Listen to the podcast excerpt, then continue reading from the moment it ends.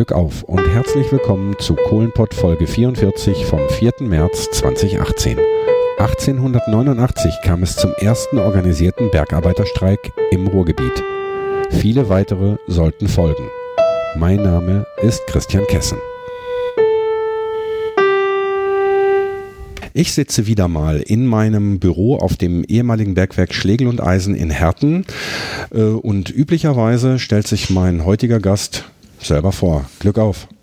Ja, Glück auf. Ich bin Thomas Prinz, bin 50 Jahre alt, 50 Jahre jung, bin geboren in Herten, Hertener Junge äh, aus dem Kohlenpott sozusagen. Früher haben wir gesagt Koloniekind und ähm, ja, habe äh, in die Fußstapfen meines Vaters getreten. Äh, Vater war im Bergbau, viele, viele Jahre beschäftigt, war Bockfahrer, äh, wie man früher gesagt hat, also hat äh, im Streb den Ausbau bedient und ich habe versucht dann erst äh, ja auf Empfehlung der Mutter woanders Fuß zu fassen, äh, als äh, Stuckateur auf dem Bau sozusagen, habe aber dann irgendwo schnell festgestellt, da fehlt mir irgendwo so ein bisschen auch die Action und äh, habe mich dann beworben auf der Zeche unten auf dem Bergwerk Ewald 85, bin dort angenommen worden, als Bergmechaniker Ausbildung gemacht äh, mit äh, vorzeitigem Abschluss.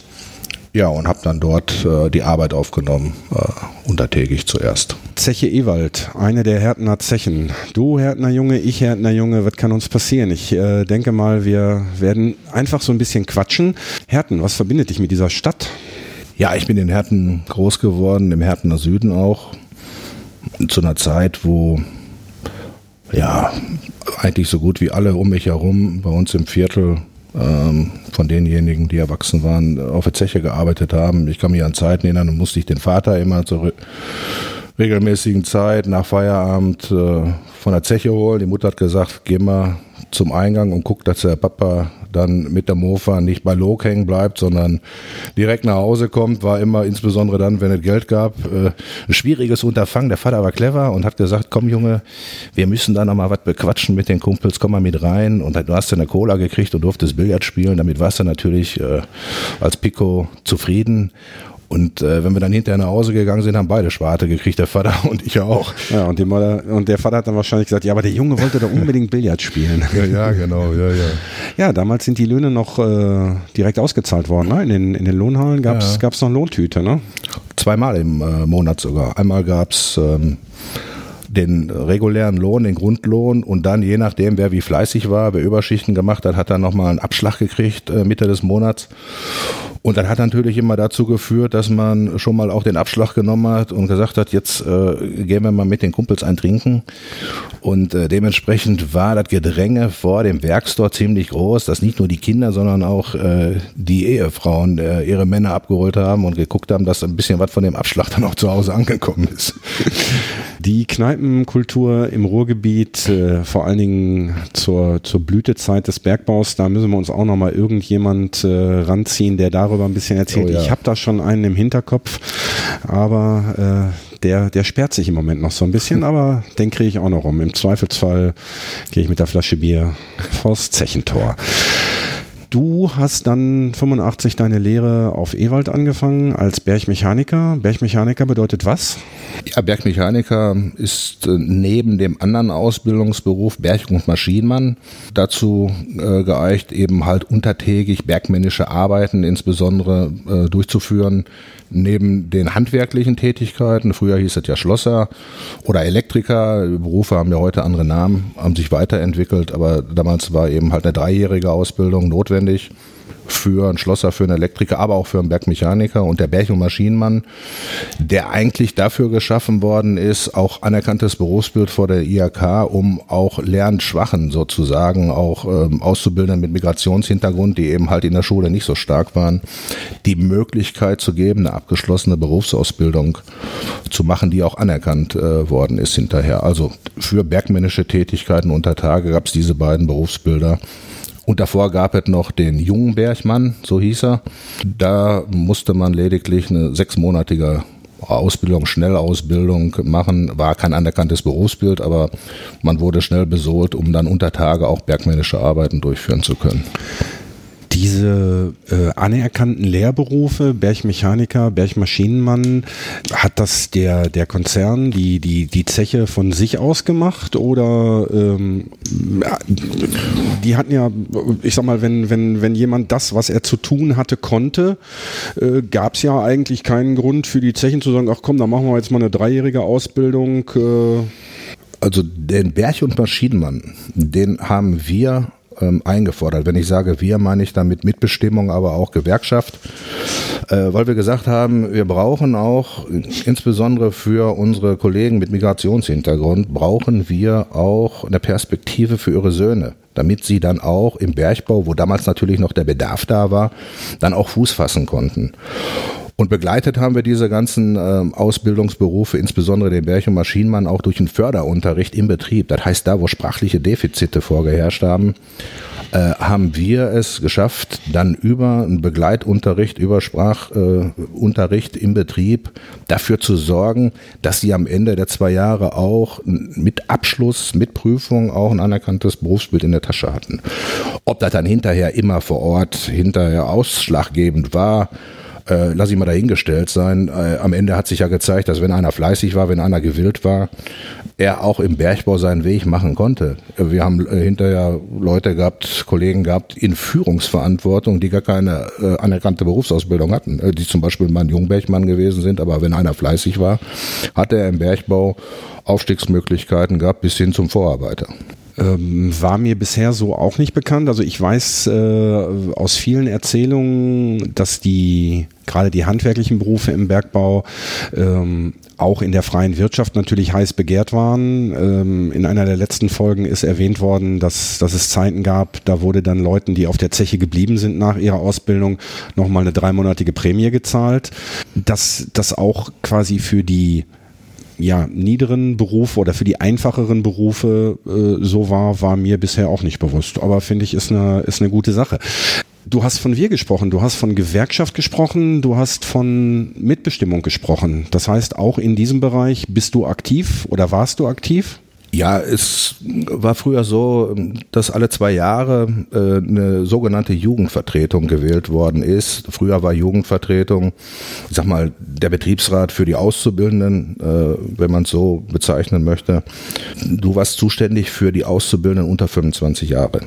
Die, die über 25 Jahre waren, beziehungsweise du warst äh, zuständig für alle Auszubildenden unter 25 Jahren und diejenigen, die hinterher älter waren, weil sie länger gebraucht haben, die durfte man dann nicht mehr vertreten. Deswegen haben wir hinterher eine Jugend- und Auszubildendenvertretung gegründet, die dann für grundsätzlich alle Auszubildenden zuständig waren. Ja, und ich habe 85 angefangen, 86 waren Wahlen und ähm, mein Jahrgang ähm, hatte jetzt an der Stelle noch keinen Kandidaten und dann haben einige gesagt, pass auf, du hast äh, eine große Schnauze sozusagen, äh, das wäre was für dich, äh, du kannst sicherlich unsere Interessen gut vertreten, mach das mal.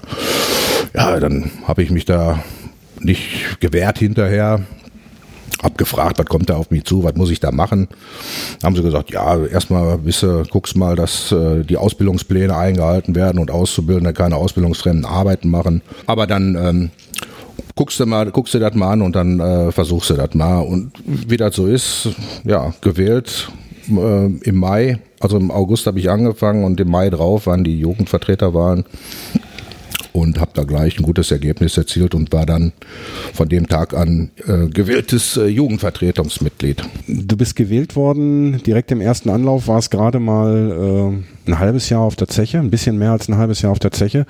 Ich kann mich erinnern oder ich habe so den gefühlt den Eindruck, dass äh, die Zechen, die Bergwerke, äh, die einzigen Betriebe deutschlandweit waren, die eine Mitgliederzahl in den Gewerkschaften von nahezu 100 Prozent hatten. Ist das ein, ein, Eindruck, der trügt oder war das tatsächlich so? Ja, ähm, wenn wir von Mitbestimmung reden, wenn wir von Gewerkschaft reden, ähm, dann muss man so ein Stück weit auch in der Geschichte zurückgehen. Die Geschichte des Bergbaus insbesondere seit 1969 seit der Gründung der Rohrkohle ist ja eigentlich eine traurige Geschichte. Der Bergbau hatte seinen Höhepunkt ähm, Anfang der 50er Jahre mit über 600.000 Beschäftigten in unserem Land, über 150 Zechen. Und seitdem ging es eigentlich nur noch bergab und äh, damit äh, der Personalabbau, der die Zechenschließung am Ende des Tages nicht dazu Massenentlassung ähm, geführt hätte und zu sozialen Unruhen, nicht nur im Ruhrgebiet, sondern auch in weiten Teilen des Saarlandes, hat man 69 die Rohkohle gegründet, damit dieser Personalabbau sozusagen als äh, nicht als Sturzflucht, sondern als Gleitflucht organisiert werden konnte. Und uns ist dieser Schritt bis heute, bis 2018, eigentlich nur gelungen, weil wir eine Einheit gebildet haben zwischen Betriebsräten und Mannschaft und zwischen Gewerkschaft und Unternehmen. Wir sind oft gefragt worden in den letzten Jahren, auch von äh, vielen Kollegen aus anderen Ländern, aus vielen äh, Organisationen, aus vielen Gewerkschaften aus anderen Ländern. Sag mal, wie habt ihr das eigentlich in Deutschland gemacht, dass ihr Hunderttausende von Arbeitsplätze abgebaut hat, ohne dass es im Ruhrgebiet beispielsweise zu sozialen Unruhen gekommen ist, zu bürgerkriegsähnlichen Zuständen? Und unsere Antwort darauf war immer die Einheit, die wir gebildet haben. Die Einheit, die ich gerade ähm, beschrieben habe, wo auch kein Blatt Papier dazwischen gepasst hat. Natürlich gab es äh, die Rollenverteilung Arbeitgeber, Arbeitnehmer, aber letzten Endes war klar, wenn die Zeche zugemacht hat, dann waren nicht nur die Arbeitsplätze der Kumpels weg, sondern auch äh, die des Werksleiters und äh, der Direktion. Also war völlig klar, dass wir in der Stoßrichtung her die gleiche Ausrichtung hatten und die gleichen gewerkschaftspolitischen Ziele. Und wir haben der Politik gegenüber immer deutlich gemacht, dass wenn sie sich mit einem von uns anlegen, sie sich mit allen anlegen. Und, äh, und nicht zuletzt mit der Bevölkerung. Ähm, die Unterstützung in der Bevölkerung. Ich kann mich an Oh, du weißt sicher, wann es war. Äh, die berühmte Rede von Günter Wiechert äh, am Busbahnhof in Herten. Äh, Bangemann war Arbeitsminister oder Wirtschaftsminister. Das muss Mitte der 80er gewesen sein, 86. Ja, ähm, da kann ich mich noch erinnern, das war Mitte der 80er Jahre, Ende der 80er Jahre. Äh, mit Günter Wiechert habe ich auch viele Jahre zusammen, eng zusammengearbeitet. Er war Jugendsprecher hier auf dem Bergwerk Schlegel und Eisen, ich auf Ewald. Und darüber hinaus haben wir natürlich auch ähm, in der Gesamtjugendvertretung im Unternehmen, aber auch auf Gewerkschaftsebene äh, viele äh, Aktionen gemeinsam geplant und auch durchgeführt. Ähm, also Solidarität ist hier das Sprichwort. Und ähm, es gab ja eine ganze Vielzahl von Aktivitäten, insbesondere Ende der 80er, Anfang der 90er, wo eben halt auch nicht klar war, wie läuft dieser ganze Anpassungsprozess. Äh, damals gab es Hitlisten im Unternehmen, also nach Förderung, welches Bergwerk am meisten gefördert hat, stand ganz oben und äh, hatte die besten Chancen äh, zu überleben sozusagen. Und äh, die, die dann Schwierigkeiten unter Tage hatten, äh, wie Westerholt dann öfter auch mal, äh, die man immer totgeredet hat, haben gesagt, oh, das nächste Bergwerk, welches schließt, ist Westerholt, die haben Schwierigkeiten, die haben die, die, die Kohlen nicht gebracht sozusagen. Weil die Förderbedingungen so schlecht waren. Weil oder? die Förderbedingungen so schlecht waren, weil die Geologie nicht mitgespielt hat. Manchmal hat man kein Glück und dann kommt noch Pech dazu. Mhm. Naja, da können die Kumpels nichts für. Äh, aber am Ende des Tages ist immer einer unten in im, im Ranking und ähm, dann kam aber immer mal so eine politische Komponente mit dazu, aus welchen strategischen Gründen dann welches Bergwerk nicht geschlossen worden ist, ist dann äh, am runden Tisch entschieden worden auch. Aber uns war natürlich völlig klar, dass wir versucht haben, immer ähm, auch die Mannschaft ähm, zu motivieren und äh, auch immer Perspektiven aufzuzeigen, denn jeder hat natürlich Angst gehabt vor Veränderung. Wenn ein Püt zugemacht hat, war klar, ähm, erstmal ist der Pütt weg und dann ist es auch nicht äh, sicher, dass du dann auf einem anderen Bergwerk äh, eine Anschlussbeschäftigung kommst. Und wenn ja, äh, ob du denn überhaupt das Gleiche machst oder ob du nicht vielleicht was anderes machen äh, wolltest. Ja, und ob die Verlegung äh, in die direkte Nachbarschaft, also in die Nachbarstadt beispielsweise, nach Mahl zur AV oder Gelsenkirchen gegangen ist, oder ob du auf einmal in Lohberg oder in Lünen oder sonst wo gelandet bist, ne? Also gab, gibt ja so ganz lustige Geschichten in dem Zusammenhang. Äh, äh, wir hatten Zeiten, dann immer, wenn klar war, ein Bergwerk wird stillgelegt oder wird zusammengelegt. Äh, vor Stilllegung gab es ja meistens auch immer noch Verbundbergwerke, haben wir ja mit Ewald Schlegel und Eisen und hinterher mit Ewald Hugo hier in Herten auch erlebt. Und dann haben die Betriebsräte immer gut verhandelt und haben dann Sozialplan erstellt, unter welchen Kriterien dann Verlegungsströme stattfinden und wie sie dann dann ausgestaltet werden. Und wir hatten also die äh, besondere Situation, dass wenn einer aus dem Härtener Süden jetzt äh, dann nach äh, dem Herdener Norden, also von unten von der Karlstraße sozusagen zur Langbochumer Straße hier zur Westerholder Straße verlegt worden ist, weil er dann auf Schlegel und Eisen anfahren musste. Dann hat er sogar noch Verlegegeld gekriegt und äh, war erstmal nicht happy, weil er jetzt nicht mehr zu Fuß äh, zum Schacht äh, gehen konnte, sondern weil er das Fahrrad nehmen musste. Ähm, das war natürlich so eine, Behärten, äh, so eine Härtener Besonderheit, ähm, was aber dazu geführt hat, dass hinterher dann spätestens als Ewald Hugo dann äh, zugemacht hat, äh, dann auch schon mal nach Dortmund gefahren werden musste oder zum Niederrhein, nach Kamp Lindfort oder nach Duisburg, nach Walsum. Also man musste dann quasi vom Fahrrad dann sozusagen umsatteln aufs Auto. Auto. Aufs Auto oder auf. Es gab es nicht auch Busse, ja. die eingesetzt ja, wurden? Ja. Also quasi, dass die, dass die Kumpel noch zu ihrem alten Bergwerk hingelaufen, hingefahren sind und dann mit Bussen in die entsprechenden Schachtanlagen gefahren wurden. Ne? Ich meine zu wissen, dass wir, glaube ich, bis 2000 oder bis 99 haben wir die Werksbusse eingesetzt, ähm, wo dann für geringes Entgelt diejenigen, die von weiter weggekommen sind, dann den Bus nutzen konnten, haben es auch gerne gemacht, weil erstens stressfrei, zweitens hat man die Möglichkeit gehabt, den Bus dann auch mal mit den Kumpels noch mal eine Flasche Bier zu trinken, ohne in Gefahr zu laufen, den Führerschein zu verlieren. Auf der Rückfahrt wohlgemerkt. Auf der Rückfahrt, der ja, Arbeit, genau. Selbstverständlich nur nach der Arbeit. Genau. Äh, was ich vorhin meinte mit der Solidarität, die auch aus der Bevölkerung kam. Also ich kann mich dran erinnern, diese Demonstration damals, äh, Bangemann, Günter Wiechert, äh, die Härtner Innenstadt war brechend voll. Die Leute, die da waren. Es waren natürlich die Bergleute selber, es waren die Familien der Bergleute, aber eben halt auch Leute, ähm, die nicht unbedingt direkt mit dem Bergbau verbunden waren, die dort gestanden und demonstriert haben. Also es war natürlich die Zeit, wo wir auch als, als ähm, Jugendliche so ein Stück weit, würde ich sagen, revolutionär unterwegs waren, aber wo wir auch nicht mit allen Entscheidungen, die da getroffen worden sind, ähm, im Bereich der großen Onkels haben wir früher immer gesagt, der Erwachsenen, ähm, wo wir gesagt haben, damit sind wir einverstanden. Und immer wenn uns was nicht gepasst hat, dann haben wir nicht so wie heute äh, moderne Medien nutzen können und haben gesagt, wir schicken mal eine WhatsApp oder gehen bei Facebook rein oder machen äh, irgendeine Art von Social Media. Das gab es damals nicht, sondern ich habe in der Tat, saß ich bei mir im Betriebsratsbüro hatte ich so einen kleinen Tisch an der Ecke für die Jugendvertretung und hatte eine Schreibmaschine. Und daneben hatte ich aber vier von diesen Pülleken Tippex, weil ich mich irgendwie beim jedem fünften Mal vertippt habe. Und dann haben wir immer Briefe geschrieben und haben den Rohkohlevorstand angeschrieben und haben den Gewerkschaftsvorsitzenden immer an den großen Onkel geschrieben und haben gesagt, pass auf, äh, die Entscheidung, die ihr hier trefft, äh, haben natürlich auch Einfluss auf äh, Auszubildende. Wir haben als Jugendvertreter, Günter Wichert und ich auch früher, und mit unseren Jugendvertretungskollegen zusammen haben wir äh, natürlich auch immer geguckt, wo können wir die Interessen äh, der Auszubildenden da auch platzieren.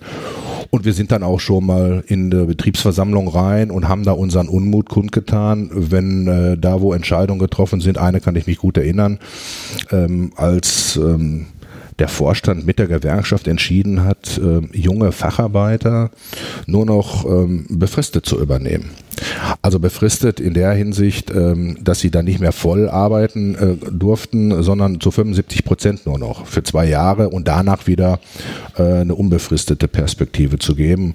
Und haben wir gesagt, das sehen wir eigentlich als Sauerei an, weil die äh, Erwachsenen, die Hauer, haben ja, nicht nur ihren Job gemacht, sondern darüber hinaus auch Mehrarbeitverfahren, Überschichten gekloppt, auf Teufel komm raus. Und äh, wir, die wir gerade aus der Ausbildung gekommen sind, haben gesagt, äh, wir würden aber gerne auch mal eine Überschicht machen, geschweige denn äh, wenigstens zumindest die Sollschichten erbringen, aber wir durften nur drei Wochen arbeiten. Und daraufhin haben wir gesagt, wir müssen auch mal so ein Stück weit mehr Öffentlichkeitsarbeit betreiben, sind dann oft an die Presse gegangen, haben da auch nicht immer Lob für geerntet, ab und zu gab es auch mal Prügel ne, vom Betriebsratsvorsitzenden oder von dem Gewerkschaftsvorsitzenden in Recklinghausen, weil man natürlich als junger Mensch auch diese ganze politische Dimension noch nicht einordnen konnte.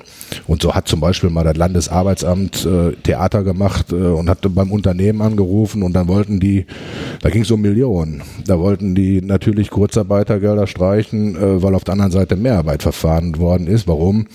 Weil der Pütt natürlich ein Interesse daran hatte, wieder auf der Hitliste ganz oben zu stehen, um nicht in Gefahr zu laufen, zugemacht zu zu werden. Die Hauer, die Erwachsenen, die, die Großen äh, mussten Überschichten kloppen, damit sie auf dem Ranking nach oben kamen. Die wollten euch, aber auch, ne? und mussten und ja, wollten. Ja, ja, ja, das ist klar. Aber die wollten, aber euch haben sie dann quasi in, in Kurzarbeit geschickt und das Arbeitsamt sollte quasi diesen, dieses Lohnviertel das Kurzarbeitergeld für das Lohnviertel zahlen und hat dann gesagt, Moment, stopp. Nee, Die, genau nicht. Nee, nee, okay. Wir hatten der Teilzeitverträge sozusagen. Ähm, also drei Wochen arbeiten, eine Woche frei auf den Monat betrachtet und für die eine Woche hast du nichts gekriegt. Also da gab es auch keine Kurzarbeitermittel. Kurzarbeitermittel gab es fürs Unternehmen komplett in Gänze, weil man gesagt hat, wir müssen Produktionskapazitäten anpassen. Äh, das war die offizielle Variante. Auf der anderen Seite, ich meine, heute kann man das sagen, auf der anderen Seite äh, wurde dann aber trotz alledem Mehrarbeitverfahren, die dann anders tituliert wurde, die aber am Ende des Tages dazu geführt hat, dass die Produktion erhöht wurde. Um wiederum im Ranking dann äh, nicht in Gefahr zu laufen, ähm, unten abgehangen zu werden und der nächste Püt zu sein, der dann auf der Stilllegungsliste steht. Das steckt eigentlich im Prinzip dahinter.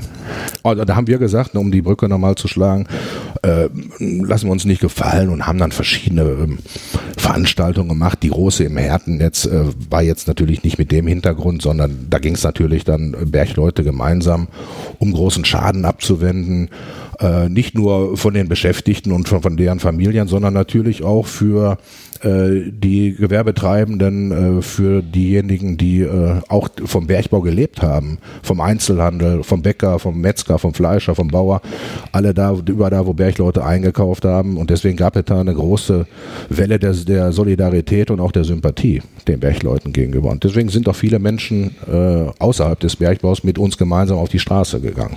Diese Solidarität, diese Sympathie ähm, ist im Ruhrgebiet sowieso recht, recht tief verwurzelt. Äh, ich habe die Bilder noch im Kopf, damals Rheinhausen, ja. Ähm, das Band der Solidarität von Dortmund bis nach Duisburg, äh, diese, diese Menschenkette. 220.000. 220.000 Menschen, ja. ja. Ja, ich äh, kann mich nicht erinnern, dass es das irgendwo irgendwo anders gab. Auch auch Bochum, Opel, äh, auch da waren war, waren die Gewerkschaften und auch äh, die Bevölkerung äh, ganz ganz stark mit dabei. Aber am Ende des Tages muss man auch zur Kenntnis nehmen, dass alle die Beispiele, da kann man jetzt, äh, da kann man Siemens, da kann man, äh, man da kann man jetzt eine ganze Menge an, an äh, Firmen und Unternehmen aufzählen, wo überall solche Aktionen gelaufen sind. Du hast Rheinhausen angesprochen, nur sie haben ihren äh, Untergang nicht verhindern können. Und äh, Nokia und Opel und andere auch nicht. Und die Frage ist natürlich immer, wie man untergeht. Äh, wir haben eins richtig gemacht, indem wir unsere gewerkschaftliche Stärke genutzt haben und haben 1972 ähm, es geschafft, ähm, über Einfluss auf Politik äh, sogenannte Anpassungsgesetz äh, verankert haben zu können im Parlament. Anpassungsgesetz heißt, dass eben halt ähm, der Bergmann unter Tage, der 25 Jahre unter Tage gearbeitet hat, dann den rechtlichen Anspruch hatte, für fünf Jahre mit öffentlichen Geldern sozusagen in den Vorruhestand gehen zu können. Das hat dazu geführt, dass wir von 1972 bis heute insgesamt 170.000 Beschäftigte sozialverträglich abgesichert haben. Und das hat die Politik natürlich nicht gerne gemacht, weil das auch äh, Geld gekostet hat. Da reden wir über, über rund 10 Milliarden Euro bis heute. Aber sie haben es gemacht, weil sie genau wussten, äh, leg dich lieber nicht mit den Bergleuten an, denn die stehen da wie eine Mauer äh, mit ihrer Gewerkschaft, äh, mit ihren äh, Beschäftigten, äh, äh, auch mit dem Unternehmen. Da, wie eine Wand standen wir da gemeinsam zusammen. Und das war immer die Antwort, die wir anderen gegeben haben, die uns gefragt haben, wie habt ihr das eigentlich geschafft, so mhm. viele Menschen abzubauen? Ich denke auch, wenn es da Differenzen zwischen Betriebsleitung, äh, Gewerkschaften, der Belegschaft äh, und der Politik gegeben. Ah ja gut, die Politik äh, musste zwangsläufig mitziehen.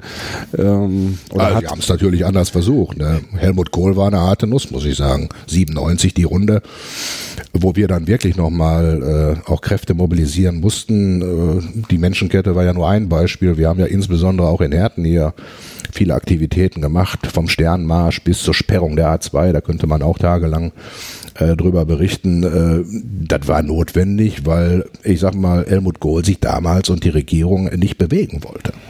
Die hatten vor, innerhalb von zwei Jahren sieben Zechen zuzumachen. Das hätte über 30.000 Arbeitsplätze gekostet. Und da reden wir nicht mehr über Sozialverträglichkeit, da hätten wir über äh, Massenentlassung äh, gesprochen. Und da haben wir gesagt, das kann jetzt hier jeden treffen. Und deswegen mussten wir die Muskeln spielen lassen. Mhm. Und das war auch äh, gut so an der Stelle. Ja, aber nichtsdestotrotz äh, steuern wir jetzt aufs Ende zu. Ja, leider.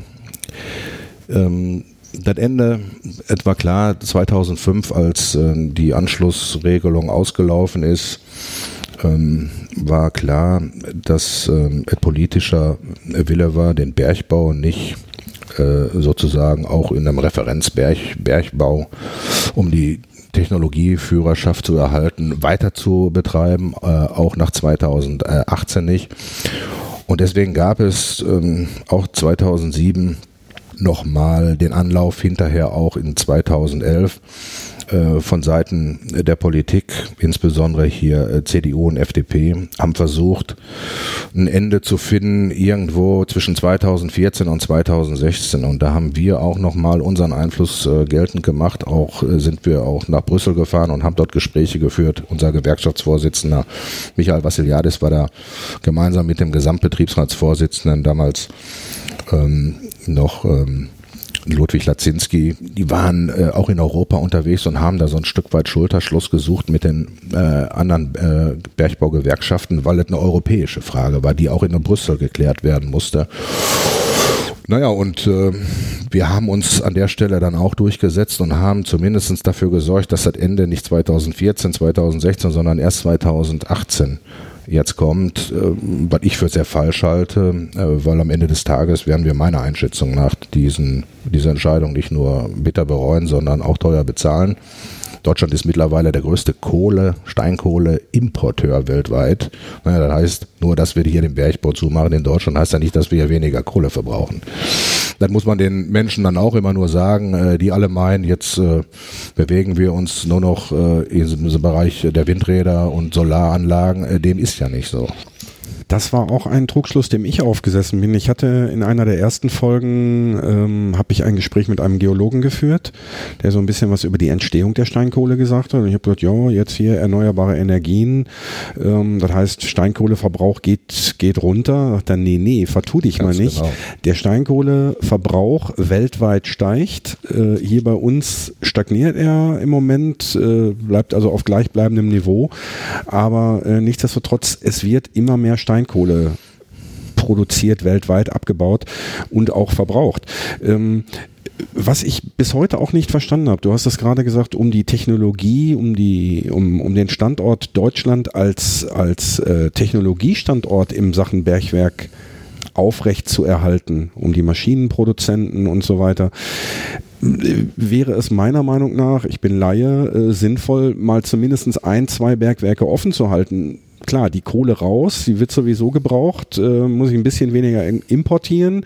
Äh, die Kosten mögen hoch sein, aber gleichzeitig ist es doch die einzige Möglichkeit, Neuentwicklungen, Weiterentwicklungen in diesem, in diesem ganzen Technologiefeld zu betreiben. Warum ist das nicht gemacht worden?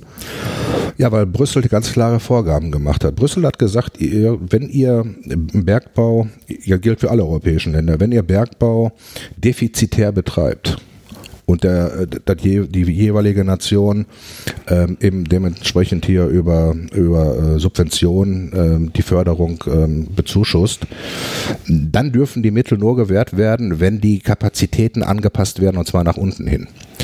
Das heißt, am Ende des Tages hätten wir hier Bergbau betreiben können, ja, äh, wenn dazu keine Subventionen notwendig gewesen wären. Äh, es gab zum Beispiel mal eine Diskussion, ist noch gar nicht so lange her, zehn Jahre. Ähm, wir hatten hier im, im Osten äh, der Republik Hamburg kam die Ecke da hinten, haben wir im Osten des Ruhrgebiets, nicht ja, der Republik. Im Osten des Ruhrgebiets, genau, Richtung Osten, haben wir ähm, eine große Lagerstätte von qualitativ hochwertigen Kohlen, Donafeld, sogenanntes Donafeld. Dort liegen also ähm, Kohlen, ähm, die ähm, auch gebraucht werden, äh, die auch eine hohe Qualität haben, die so ähm, auch weltweit schwer zu verfügbar, äh, also verfügbar sind. Ähm, dann hat man gesagt, okay, wer will, kann Bergbau betreiben in Deutschland. Da sind die ähm, Auflagen beziehungsweise die Voraussetzungen, die erfüllt werden müssen, äh, relativ äh, gering.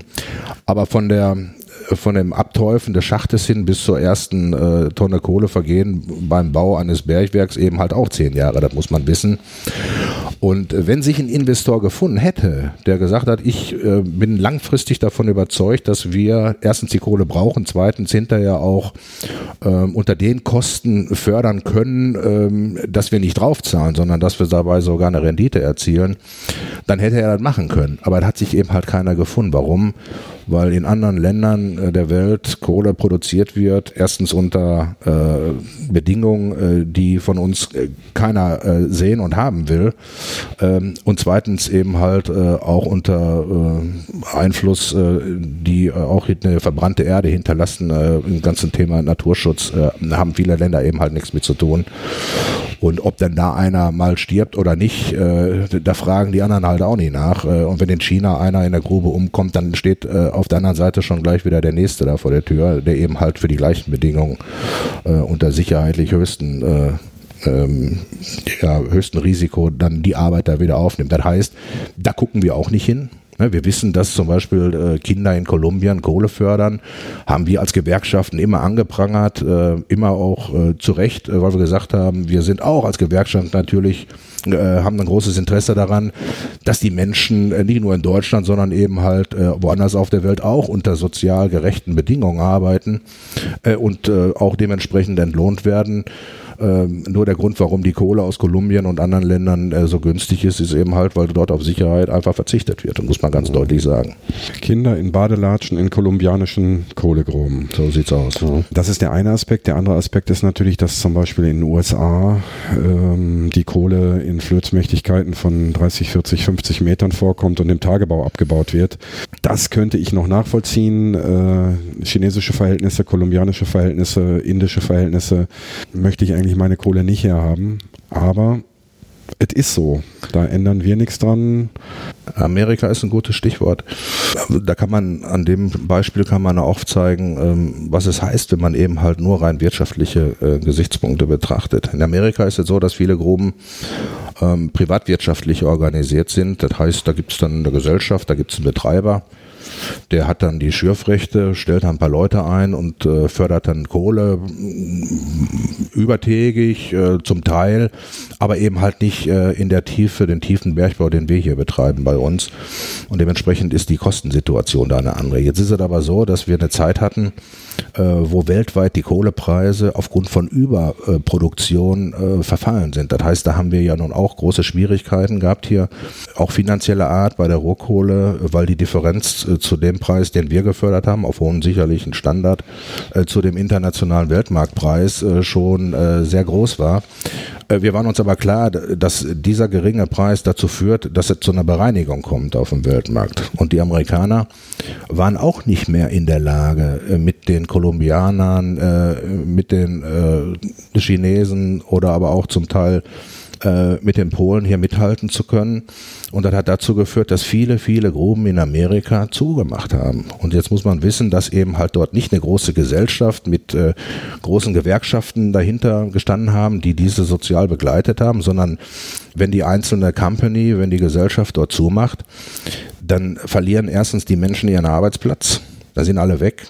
Und da muss man wissen, dass das amerikanische ähm, ja, Rentensystem so aufgebaut ist, dass das äh, zum größten Teil alles über die Firma abgesichert wird. Das heißt, die Einzahlungen, die dort getätigt worden sind, um die Arbeiter hinterher dann dementsprechend auch äh, mit äh, planbaren Einkünften dann in die Rente zu bringen, sind dann auch weg, wenn die Firma äh, schließt, wenn die Was Firma heißt pleite geht. Da heißt, die Menschen hat stehen, die Firma reingezogen dann die, oder Menschen haben die mitgenommen. Stehen vor dem Nichts. Die haben keinen Arbeitsplatz, die haben keine Altersvorsorge, ein großes, großes Elend bei vielen Beschäftigten. Deswegen will ich nochmal sagen, ähm, muss man, du hast 2018 angesprochen, natürlich auf der einen Seite sagen, ist ein, ein trauriges Jahr, eine Ära geht zu Ende und energiepolitisch äh, nochmal halte ich es äh, für falsch, äh, die Entscheidung, die hier getroffen ist. Auf der anderen Seite muss man sagen, okay, wir haben es aber zumindest erreicht.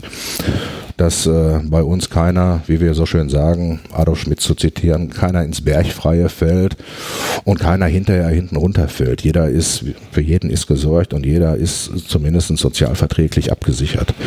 Ob äh, die Menschen dann äh, hinterher dann immer glücklich sind, ist eine andere Frage. Ist ja, ist ja auch nicht unbedingt ähm, erstrebenswert, in, in jungen Jahren aus dem Prozess herausgerissen zu werden, wo du dich eigentlich wohlfühlst, wo du dich dann auch ähm, ja, dazugehörst. Äh, gefühlt dieses Zusammengehörigkeitsgefühl ist ja bei Bergleuten sehr ausgeprägt. Und aus meiner äh, Arbeit als Betriebsrat kann ich sagen, dass sehr viele von unseren Beschäftigten auch auf uns oder auf ihre Vorgesetzten zugegangen sind und haben immer noch mal geguckt und gefragt, äh, ob denn nicht noch mal eine Möglichkeit besteht, äh, noch mal ein oder zwei Jahre da weiterzuarbeiten. Äh, wenn sie die Wahl gehabt hätten, bin ich mir ziemlich sicher, dass nicht wenige von sich aus gesagt hätten, weißt du was, 50 ist mir eigentlich noch viel zu früh, was soll ich mit 50 ähm, jetzt ne, zu Hause sozusagen äh, dass einige schon gesagt hätten, äh, ich mache da noch mal ein paar Jahre, äh, weil das, was ich mache hier, ich sehr gerne mache und ähm, weil ich mich dabei auch wohlfühle. Hm. Hast du einen Einblick in die Zahlen, was so am Ende des Jahres, also Du hast gesagt, nach 25 Jahren gibt es die Möglichkeit der Anpassung, nach 25 untertägigen Jahren. Äh, ich habe da so eine Altersgrenze von 49 Jahren im Kopf, äh, wo man dann quasi mit dem, mit dem Abschied anfangen kann. Anpassung. Jetzt gibt's ja auch noch, es gibt aktuell, vor, vor 14 Tagen sind die letzten Auszubildenden verabschiedet worden. Ähm, es gibt aber auch noch Leute, die vor drei, vier, fünf und zehn Jahren ihre Lehre beendet haben. Von wie vielen Arbeitsplätzen reden wir, die jetzt quasi zum Ende des Jahres ja, spontan wechseln müssen? Oder sich was Neues suchen müssen? Ähm, also wir haben jetzt, müsste ich gucken, die Zahl, irgendwie so um die 6000, glaube ich, noch Beschäftigte. Nicht mehr allzu viel. Die 10.000 haben wir, glaube ich, vor anderthalb Jahren unterschritten. Ähm, viel wichtiger ist ja zu schauen, äh, wer scheidet jetzt bis wann aus. Das Anpassungsgesetz gilt nur noch bis 2027 also in 2000, Ende 2027 werden die letzten Anpassungsgelder fließen. Das heißt, für denjenigen, der die Voraussetzung hat, unter Tage 50, über Tage 56, äh, beziehungsweise 57, ähm, maximale Bezugsdauer von Anpassungsgeld fünf Jahre. Das heißt, du musst also, wenn du unter Tage beschäftigt wirst, in 2022 50 werden mhm. oder eben halt, wenn du über Tage bis 57 werden, um dann hinterher dann auch über Tage dann vorgezogen in Altersruhegeld zu gehen, in Rente oder eben halt unter Tage in der Besonderheiten Rente der Knappschaft, die sogenannte KAL, knappschaftliche Ausgleichsleistung, so mhm. heißt es. Und dann äh, muss man gucken, wen betrifft das eigentlich. Und das sind so gut wie alle. Es bleiben aber auch ein paar übrig, die aufgrund ihres Geburtsjahres eben halt nicht schaffen, äh, unter dieses Anpassungsgesetz ähm, Leistung beziehen zu können. Und da haben wir jetzt eine Zahl von ähm, etwas über 600 noch, ungefähr, ich weiß nicht, 580 können es sein, vielleicht 600, ähm, die vom Alter her eben halt nicht äh, die Voraussetzungen erfüllen, ähm, in den Vorruhestand gehen zu können. Davon werden aber auch noch äh, Kolleginnen und Kollegen gebraucht für die Ewigkeitsgesellschaft. Na, wir wissen ja, dass wir bestimmte Tätigkeiten im, äh, im Bergbau unter Bergbaueinfluss äh, auf ewig betreiben äh, müssen. Alles, was mit dem Thema Wasser zusammenhängt. Ob das Poldergebiete sind, ob das äh, Grubenwasserhebungen sind, über untertägige Grubenwasserhaltung, aber auch über, über Pumpstationen. Ähm, Bergschadensregulierung ist hier auch nochmal ein Stichwort. Da brauchen wir auf ewig auch einen gewissen Personenkreis, ähm, die sich damit beschäftigen. Und da hat man eine Zahl, da haben wir als äh, Mitbestimmung natürlich auch drauf geschaut, über wen wir reden ja im Endeffekt auch über Menschen. Äh, wen brauchen wir da? Das war ein langwieriger Prozess, aber ähm, am Ende des Tages ist eine Zahl eruiert worden von 466. Also 466 werden wir auf Dauer ben, äh, brauchen, die eben halt in dieser Ewigkeitsgesellschaft arbeiten. Alle anderen von den 6000, die ich gerade genannt habe, werden dann auf dem Punkt, auf dem Zeitpunkt bis dahin irgendwann in den Vorruhestand gehen und sind somit auch sozial abgesichert.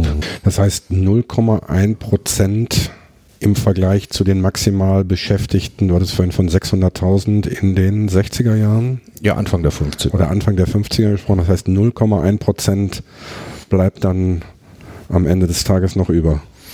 Ja, ohne jemals ein entlassen haben zu müssen. Das will ich nochmal ganz ausdrücklich sagen. Und das ist das große Verdienst, was wir, äh, um die Brücke zu schlagen, auch zur Mitbestimmung und zur Gewerkschaft, äh, was wir erreicht haben. Und das ist weltweit einmalig, muss man ganz deutlich sagen. Ist keine Geschichte, wo man jubeln kann. Ähm, weil es auch energiepolitisch die falschen Entscheidungen gewesen sind, aber äh, wir konnten eben halt diesen Prozess nicht aufhalten, sondern nur versuchen, äh, sozial zu begleiten und das ist uns gelungen. Hast du von Kumpels gehört, die in die freie Wirtschaft gewechselt sind und gesagt haben, Mensch, ich komme hier absolut nicht klar. Wir hatten die Situation, dass wir in der kohlepolitischen Auseinandersetzung 1997, ja, du hast gerade ähm, das äh, Beispiel genannt, äh, der Menschenkette. 1997 war ja das Jahr, wo wir uns mit der schwarz-gelben Regierung angelegt haben, wo wir auch nach Bonn marschieren mussten, um äh, auch deutlich zu machen, dass wir es ernst meinen. Wo wir als einzige Gruppe sozusagen ähm, durch die Bannmeile je äh, gelaufen sind, äh, ohne dass man da gleich äh, welche von verhaftet hat. Ich muss mal eben für die jüngeren Hörerinnen und Hörer äh, Bonn, das ist eine Stadt am Rhein, ah. die war früher mal äh, ja. Sitz der Bundesregierung. Zu dem Zeitpunkt gab es den, äh, gab es die DDR noch. ähm, das ja. Ganze ist heute, das ganze Theater findet heute in Berlin statt. Das war damals Bonn, deswegen ja, gab es da dann auch die Bannmeile. Auch schon 21 Jahre her, ja, stimmt.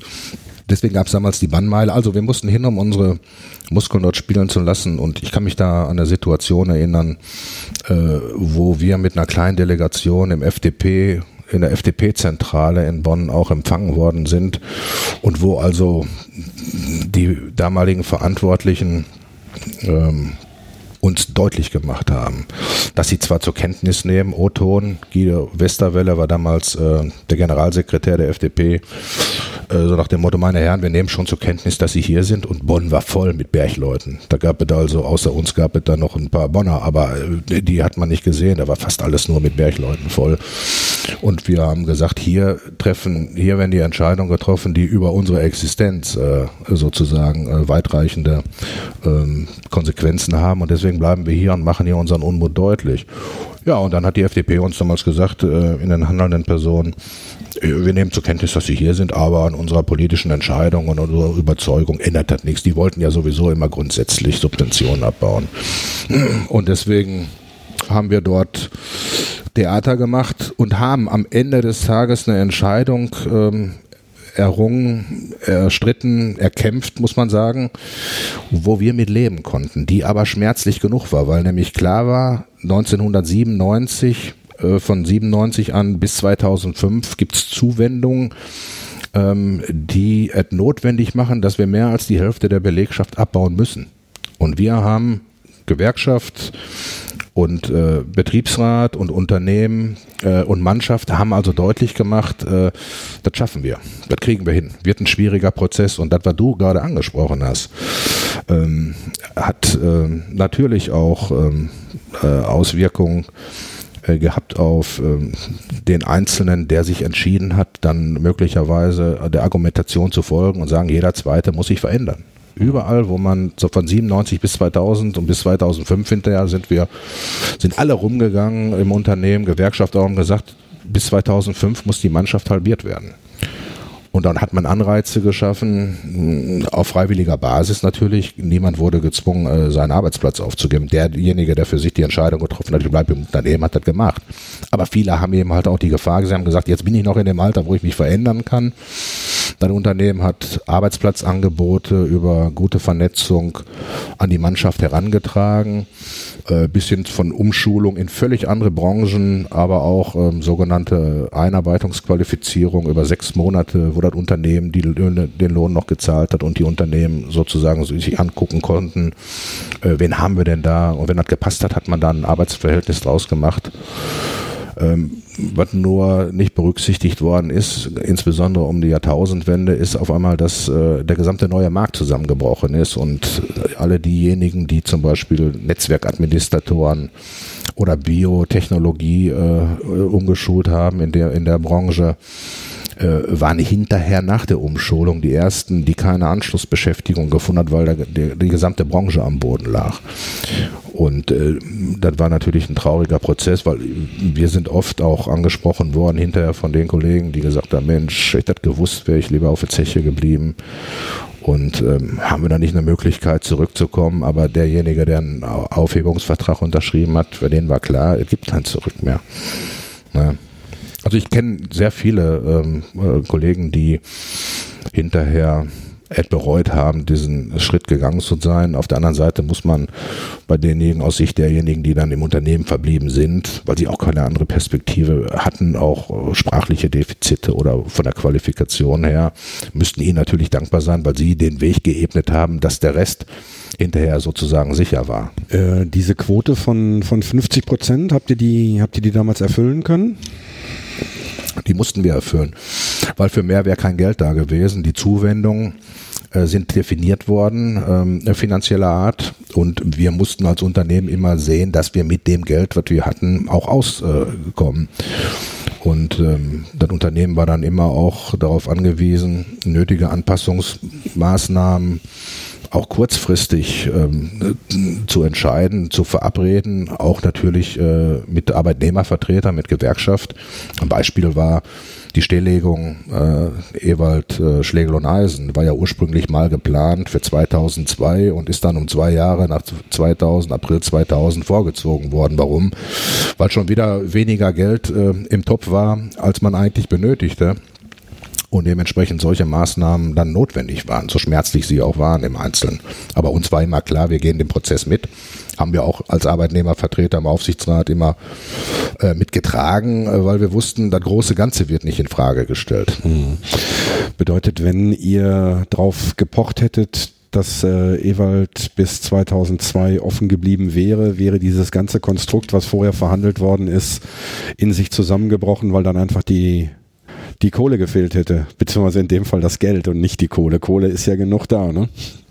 Ja, man sagt ja immer so schön, Operation gelungen, Patient tot. Wir hätten es natürlich mit unserer Stimme im Aufsichtsrat verhindern können, aber hätte uns nicht weitergebracht, weil wir natürlich dann ähm, dem Unternehmen Schaden äh, angetan hätten und das war nie unsere Philosophie. Wir haben auch diejenigen, die dann selber als Betriebsräte, als Betriebsratsvorsitzende betroffen waren, für ihr eigenes Bergwerk, war ja die kuriose Situation, dass die eigenen Betriebsratsvorsitzenden im Aufsichtsrat zugestimmt haben, dem Vorschlag äh, des Vorstandes sozusagen den eigenen Pütz so zu machen.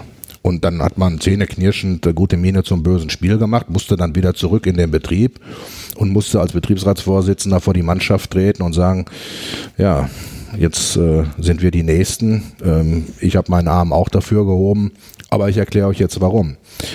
Und Wie war die Reaktion der Kumpel? Ich habe gerade so ein Bild vor Augen, da steht also jemand, der gerade aus so einer Vorstandssitzung äh, rausgekommen ist, der tatsächlich als Gewerkschaftsvertreter, als Arbeitnehmervertreter den, die, den Arm mitheben musste, letzten Endes weil er, weil er wusste, warum.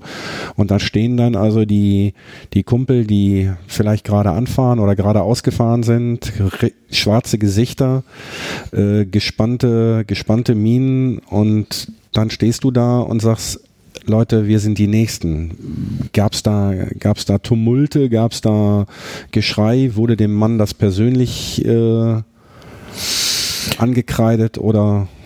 Also in erster Linie überwog dann natürlich immer die Enttäuschung. Und zwar die Enttäuschung darüber, dass man wieder aus diesen gewohnten Strukturen, aus seinem gewohnten Arbeitsumfeld rausgerissen wurde und man ja nie genau wusste, was erwartet einen auf dem äh, aufzunehmenden Bergwerk. Das wiederum war die gute Nachricht, die man dann auch vermitteln konnte in so einer Situation. Man hat gesagt, okay Leute, wir konnten leider äh, die Stilllegung des Bergwerks nicht verhindern. Aber was wir verhindern konnten, ist, dass irgendeiner von euch seinen Arbeitsplatz verliert. Und äh, damit war natürlich schon viel Druck aus dem Kessel genommen. Ähm, dann musste man natürlich gucken, wie organisiert man so einen Verlegeprozess. Ist ja auch nicht ganz einfach, mal eben 5000 äh, Mitarbeiter, 5000 Kumpels äh, zu verlegen. Äh, da gibt's natürlich Befindlichkeiten, da gibt's auch Wünsche, da gibt's aber auch äh, Einzelfälle, Schicksale, wo wir einen haben, ich sag mal, der aus dem Dortmunder Bereich äh, gekommen ist, schon mit öffentlichen Verkehrsmitteln über eine Stunde unterwegs war, bis er dann mal hier äh, zur geregelten Schichtzeit, was wir auch geklärt haben im Betrieb, dass er eben halt ja dann auch mit dem Bus anfahren konnte und dass er dann seine Arbeit aufnehmen konnte. Der musste es ja jetzt erklären. Jetzt muss er aber von Dortmund an Ewald vorbei, aber nach Richtung Kamp-Lindfort fahren, weil nämlich genau da der Pütt ist, der ihn dann noch aufnimmt. Äh, also auch um solche Dinge mussten wir uns kümmern. Das Schöne daran ist natürlich, dass wenn er nach Kamp-Lindfort fährt von von da, wo er herkommt, dann kommt er natürlich am, am Parkstadion oder an der Arena vorbei, da kann er wenigstens mal was Vernünftiges sehen. Ne? ja, aber hat auch nicht dazu geführt, dass er dann umgeschwenkt ist. Ne? Nee, nee, nee. Wenn die einmal infiziert ja, sind, dann ja. sind die infiziert, das nutzt alles nichts. Ähm, ja, auch du bist Schalker, genau wie ich auch. Ähm, einer der ergreifendsten Momente, die ich in den letzten Jahren auf Schalke erlebt habe, neben dem ein oder anderen Derby-Sieg. Ich erinnere da gerne an den letzten, das 4-4, der Derby-Sieg in der verbotenen Stadt, ähm, war der, war das vorletzte Heim, nee, das letzte Hoffenheim. Hoffenheim 2016, die Saison, das Heimspiel gegen Hoffenheim. 18. Dezember. Ja, guck mal, du hast sogar das Datum im, im Griff. Äh, warum weißt du dieses Datum so genau? Ja, weil wir an dem Tag ähm, auf dem Bergwerk Auguste Victoria, auf dem ich zum Schluss tätig war, ähm, die letzte Tonne Kohlen gefördert haben. Gab die politische letzte Schicht sozusagen, wo dann Ministerpräsidentin, der Bürgermeister, der Wirtschaftsminister, also alle die, die dann da irgendwo in politischer Verantwortung waren, ähm, waren äh, zugegen und wir haben dann unter Beisein äh, der Medien, großes Presseaufkommen, haben wir die letzte Tonne zutage gefördert. Und unter anderem hatten wir ähm, auch Vertreter des FC Schalke 04, Peter Peters war da gewesen als Finanzvorstand und hat also auch nochmal seine Solidarität des Vereins gegenüber den Bergleuten deutlich gemacht und hat die Geschichte eigentlich auch nochmal so ein Stück weit erzählt. Ähm, äh, Bergbau, Schalke, äh, dass eben halt Schalke als äh, Verein ohne Zuwanderung, ohne Zuwanderung äh, Bergleute aus Polen, die gar nicht entstanden wäre. Und ohne den Bergbau, hat er ganz klar gesagt, an dem Tag gäbe es kein FC Schalke 04 und hat damit mit diesem klaren Bekenntnis auch nochmal sehr viel an Sympathien geerntet und äh, die solidarische Geste des Vereins war eben halt an dem Tag ähm, auch nochmal, ich glaube, 1000, 1500 waren wir insgesamt. Äh, wir hatten Glück, dass erstens das Heimspiel stattfand, dass das ein Abendspiel war. Und dass das gegen Hoffenheim war. Und dass das gegen Hoffenheim war, weil da gab es auch noch Lücken dann ähm, äh, in dem Block äh, und ähm, hat also alles gepasst. Und ähm, ja, wir hatten als Betriebsräte dann natürlich das große Vergnügen, dann die Karten an die Mannschaft verteilen zu dürfen. Jeder hat zwei Karten gekriegt, damit er mit Begleitung ins Stadion durfte. Ähm, auf der einen Seite Präsenz der Bergleute. Wir haben auch noch äh, über den ganz kurzen Weg für jeden so eine, so eine Kopflampenimitat besorgt, äh, also so eine Stirnlampe, der Angler würde sagen, hier so eine Kopflampe zum Angeln, zum Aalangeln. Hat jeder eben halt auch nochmal von uns bekommen und äh, gleichzeitig war eine Absprache da mit dem Rohkohlechor, das Steigerlied, welches sonst immer nur über dem Lautsprecher kommt, dann eben halt äh, live vor Ort äh, im Mittelkreis zu singen. Und äh, Grubenbär war dabei, ein paar Vertreter des Bergwerks noch. Und ich kann mich gut erinnern, war ein sehr ergreifender Moment dass eben halt das Licht ausgemacht worden ist. Und äh, mein Kumpel Norbert Maus damals als Betriebsratsvorsitzender dem äh, dem Clemens Tönnies äh, von Schalke 04 dort das letzte Licht von AV überreicht hat, äh, sehr emotional. Und äh, schön war, dass wir das Spiel dann auch noch gewonnen haben. Äh, da hat die Sache sozusagen abgerundet. War ein trauriger Tag, ja. auf den Punkt zu bringen. Aber am Ende des Tages war es ähm, eine würdevolle Veranstaltung in jeder Hinsicht, die dann auch nochmal durch den FC Schalke 04 äh, so ein Stück weit auch äh, gewürdigt äh, wurde. Man sagt ja nicht umsonst Kumpel und Malocher Club. Ja. Und bei Schalke passt das. Das ist auch ehrlich ist, gemeint. Ist ein Stück weit natürlich Marke, machen wir uns nichts vor. Ähm, ist ein positiver Nebeneffekt. Ist ein positiver Nebeneffekt. Auch da, ähm, also ich kann mich ziemlich, ziemlich gut an diesen Tag erinnern. Ähm, ich sitze also meine, meine Plätze sind im, in, der, in der Südkurve, im Oberrang. Ähm, so, ich sag mal, gute 100 Meter von der, von der Stelle entfernt, wo ihr Bergleute dann gesessen habt, äh, eure Kopflampenimitate, eure äh, ja, Headlights gingen an. Und was dann aber passierte war, dass im gesamten Stadion äh, die Leute auf einmal auch ihre Lichter anmachten, nämlich die, die Lichter der Handys, die Taschenlampen genau. der Handys, sodass im Grunde genommen es aussah, als wenn das komplette Stadion mit Bergleuten, mit Helmen, mit Kopflampen ausgerüstet war. Ähm, also äh, Gänsehautmoment. Wird heute äh, bei Abendspielen auch gerne noch gemacht und ja. auch da äh, tritt dieser Effekt auf. Und äh, wer jemals die Möglichkeit hat, äh, die Arena auf Schalke zu besuchen zu einem Heimspiel, äh, vor allen Dingen zu einem Abendspiel, sollte das unbedingt tun, egal ob er Bayern-Fan, äh, Hoffenheim-Fan oder sonst irgendwas ist. Ähm, Leute, das ist Gänsehaut, das ist Ruhrpott. Ja, wir sagen ja auch nicht ohne Grund, Schalke ist ja kein normaler Verein. Sondern wir sagen immer, der geilste, der, Club, geilste der Club der Welt. Oder hat natürlich auch was mit dem Image zu tun. Ich kann mich noch an eine Geschichte erinnern, das passt ganz gut zum Thema auch. Ähm, 18 war in der Tat äh, sehr bewegend, ähm, sehr emotional, aber so eine ähnliche Situation. 16 meinst du? Äh, 16, ja. Der, äh, der 18. Ich mhm. war vom 18. Dezember. Äh, ähnliche Situation hatten wir 1997 auch. Und zwar in der, genau in der heißen Phase ähm, als äh, nicht klar war, ob wir eine Anschlussfinanzierung mit der damaligen schwarz-gelben Bundesregierung hinbekommen oder nicht. Parkstadion. Parkstadion. Und wir hatten Arbeitsniederlegungen gehabt zu dem Zeitpunkt. Und ähm, Gerd Rehberg, äh, den ich sehr schätze, der früher ja auch ähm, Steiger war auf äh, Westerholt, äh, ehemaliger äh, Präsident auf Schalke und Ehrenbürger der Stadt Gelsenkirchen, hat damals auch ähm, im Akt der Solidarität äh, den Bergleuten, ich glaube, weiß nicht, 2000 Karten oder so, oder können auch zweieinhalb gewesen sein, äh, zukommen lassen. Und wir haben auch in einem Abendspiel im Parkstern gespielt gegen den MSV Duisburg. Und dort wurde auch das Steigerlied gesungen und wurde auch nochmal auf die besondere Situation der Bergleute ähm, im Land, nicht nur in der Region, darauf hingewiesen. Und auch da hat sich der Verein schon solidarisch gezeigt und äh, auch da ist das Spiel gut ausgegangen, kann ich mich noch gut daran erinnern. Und dort sind wir alle mit Arbeitsklamotten hingefahren, mit Schwarzbusse. Und ähm, kleine Anekdote so an der Stelle war, dass ähm, früher gab es ja noch mehr Trinkhallen als heute. Und äh, schachtnah hatten wir auch eine Trinkhalle auf Ewald unten. Und dann haben wir blitzschnell die Entscheidung getroffen, wir stecken mal lieber so zwei, drei Dosen Bier ein in der Tasche. Äh, weil wenn wir da mit dem Schwarzbus hinfahren, dann wird uns auch gar keiner kontrollieren, weil wir alle auch Helme, Lampen, Filter, wir haben alles, also volle äh, Montur sozusagen, sind wir dann zum Stadion gefahren. Und der eine oder andere war März gewesen, war kalt, ein Abendspiel, hat dann auch schon mal noch so einen kleinen Warmmacher dabei gehabt. Und ähm, das war auch, das tat gut. Der Seele tat hat gut, weil wir alle sehr äh, viele Tage dann und Wochen unter Anspannung standen und an dem Tag auch so ein bisschen die Anspannung ähm, haben sacken lassen, äh, hatten Bier oder man Schnäpschen hat da auch geholfen und äh, da standen wir alle im Block, im Südblock, das weiß ich noch, gegenüber der Nordkurve. Und da standen alle gemeinsam zusammen. Da waren die Führungskräfte, hinter uns stand der Werksleiter. Äh, da war also vom normalen Hauer äh, bis zum Werksleiter waren, äh, war ein breiter Querschnitt da gewesen und haben sich das Spiel angeguckt. Und da Ding haben wir auch noch 4-0 gewonnen gegen die Zebras.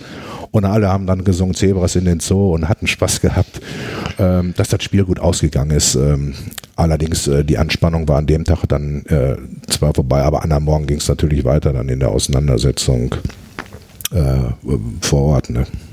Also bis hin zur äh, Sperrung der A2 und eine Komplettsperrung in beiden, Richten, beiden Richtungen äh, im Härtener Süden. Das heißt, die Schlagader des Ruhrgebiets, eine der beiden Schlagadern des Ruhrgebiets äh, habt ihr dicht gemacht. Was dann ja Jahre später mit der mit Rheinhausen die Duisburger Stahlarbeiter auch so gemacht haben. Ne? Ja, Richtig. Ähm, und auch ähm, im Osten des Ruhrgebietes gab es auch ähnliche Aktionen. Da hat man einen Kanal, mal eine Kanalbrücke gesperrt, einen Kanalhafen lahmgelegt. Auch da wurde zum Teil an die Autobahn drangegangen. Nur bei uns war das nicht abgesprochen. Also sonst gab es ja immer Absprache, Gewerkschaft hat ein bisschen koordiniert, Betriebsräte vor Ort haben unterstützt. Ähm, aber dort war dann eine Entwicklung, die war auch nicht mehr aufzuhalten. Äh, und irgendwo hat die Idee äh, viral eine Runde gemacht, äh, dass man gesagt hat, wir müssen jetzt auf die Autobahn drauf also ich war noch einer mit der ersten, der dann da äh, die Böschung hochgegangen ist und haben gesagt, wie kriegen wir denn die schnellen Autos hier eigentlich alle gestoppt? Und dann wurden halt immer mehr am Rand, also unter deutlichen äh, Gesichtspunkten äh, sicherheitlich aller, allerhöchst bedenklich. Ein Wunder, dass da nichts passiert ist. Aber irgendwann haben dann alle die Geschwindigkeit reduziert. Dann haben wir erstmal die östliche Spur lahmgelegt, um dann hinterher über die Leitplanken zu gehen äh, und dann auch den Verkehr nach Westen zuzumachen. Und da gibt's heute noch äh, Bilder, die damals durch die Presse gegangen sind, wo wir mit, weiß nicht, mit Hunderten von Bergleuten auf der Autobahn standen äh, und wo dann nichts mehr ging äh, für eine ganze Zeit lang. Ich glaube, für anderthalb Stunden haben wir beide Seiten zugemacht. Das hat dazu geführt, dass viele oder einige ähm, rechtzeitig äh, nicht mehr geschafft haben, rechtzeitig zum Flughafen äh, zu kommen, äh, Flüge dann äh, ausgefallen sind, beziehungsweise Flüge stattgefunden haben, ohne dass diejenigen, die gebucht haben, dann äh, im Flieger saßen und hinterher Wochen und Monate später immer noch irgendwelche Forderungen gekommen sind Regressansprüche. Gegen die, euch? Ja, die haben wir dann immer alle zur Werksleitung weitergeschickt und haben gesagt, schickt das mal dem Werksleiter, weil der ist ja hier verantwortlich und ah. nicht wir. Wie war die Reaktion der Werksleitung auf diese Besetzung der Autobahn. Habt ihr da Levko gekriegt oder? Ja, den haben wir klar gemacht, ähm, dass gewisse Dinge eben halt nicht zu steuern sind. Die haben dann nicht mitgemacht, die waren natürlich auch nicht begeistert, ist auch klar. Aber deren Aufgabe war primär ähm, zu gucken, dass, ich sag mal, die sicherheitlichen äh, Vorkehrungen, um den Grubenbetrieb äh, langfristig nicht zu schäden, natürlich aufrechterhalten äh, werden. Man musste die Grubenwarte besetzen, du musstest weiter, ich sag mal, ähm, Sicherheitseinrichtungen vor Ort dann auch äh, überprüfen. Wir hatten ja auch Notstandsarbeiten, die gemacht werden mussten, Pumpenkontrollen äh, und ähnliches. Äh, Gas musste natürlich weiter beobachtet werden. Gut, du kannst so ein Bergwerk jetzt nicht von heute auf morgen mal eben. Das geht nicht. Mal eben sagen, jetzt arbeiten wir ja. mal drei Tage nicht oder eine Woche, ja. sondern. Äh, das hätten, hätten, wir auch nicht zugelassen, weil äh, da wäre natürlich klar, dass wir unsere eigene Existenzgrundlage, unsere eigene Arbeit kaputt macht. Ne? Genau. Ja. Also das war zum Thema Schalke nochmal 97, werde ich nie vergessen, muss ich ehrlich sagen. Zieht sich aber durch wie ein roter Faden, dann auch mit der Geschichte, mit äh, äh, dem Begriff Kumpel und Malocha Club. Äh, also ist nicht nur äh, eine neue Geschichte, Merchandising der Neuzeit, sondern zieht sich eigentlich durch. Äh, da gibt's, ich habe Geschichten gehört von der alten Glückaufkampfbahn, äh, wo ähnliches äh, stattgefunden hat. Ähm, also da äh, ist der Verein, der einzige Verein, muss man sagen, der auch immer deutlich in all äh, den ganzen Jahren immer auch zum Bergbau gestanden hat. Und da darf man nicht vergessen an der Stelle, kann man ruhig deutlich machen. Kann man auch stolz drauf sein. Äh, sind wir auch. Wir sind stolz auf unseren Verein, wir sind stolz auf die Farben, die sind sowieso die schönsten der Welt. Ja. Thomas, wir haben äh, auf der auf der Bruttouhr hier eine Stunde fünf Minuten. Ähm, hast du auch nicht mitgerechnet wahrscheinlich, obwohl ich fest davon überzeugt bin, dass wir hier auch noch drei oder vier Stunden sitzen könnten. Ähm, wir haben Freitagnachmittag. Du hast noch was zu tun, weil jetzt zur Zeit, und deswegen passt dieses Thema eigentlich ganz gut, äh, zurzeit sind deutschlandweit Betriebsratswahlen. Und da bist du auch ein bisschen drin involviert in die Organisation oder? Ja, eigentlich nicht. Ähm, ich war Betriebsrat äh, bis zum Ende des Bergwerks äh, Auguste Victoria, habe 2016 dann auch äh, das Bergwerk mitgeschlossen. Also die Förderung ist ja Ende 15 eingestellt worden. Ich habe dann den Auslauf noch mit begleitet mit wenigen Kollegen bei mir aus dem Betriebsrat und bin dann auch in den Vorruhestand gegangen und beobachte natürlich äh, die äh, stattfindenden Betriebsratswahlen, die nur alle vier Jahre stattfinden, muss man sagen. Äh, auch in den Betrieben, äh, nicht nur in meinem ehemaligen Unternehmen bei der RAG, sondern ich gucke so ein bisschen als äh, äh, Vorsitzender des Deutschen Gewerkschaftsbundes hier in der Stadt natürlich auch auf die Betriebe, die wir hier in Herten noch haben. Zugegebenermaßen haben wir leider hier keine Großbetriebe mehr äh, seit Bergbau äh, geschlossen ähm, wurde.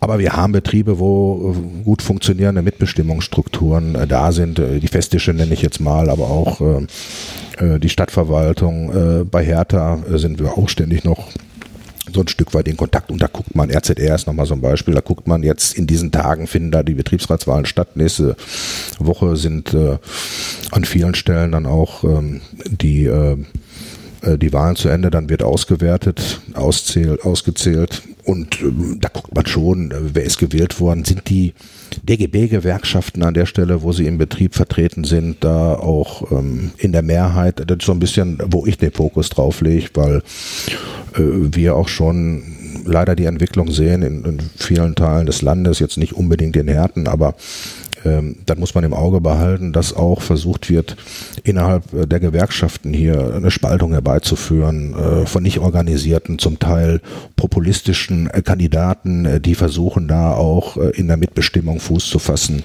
Und das sind Entwicklungen, die den Betrieben nicht gut äh, tut und am Ende des Tages wahrscheinlich auch den Beschäftigten nicht gut tun werden. Und dem ganzen Land. Und dem ganzen Land. Und deswegen muss man das im Auge behalten und da, wo man tätig sein kann, um solche Entwicklungen auch auch äh, einzudämmen, da muss man dann auch äh, Hand anlegen.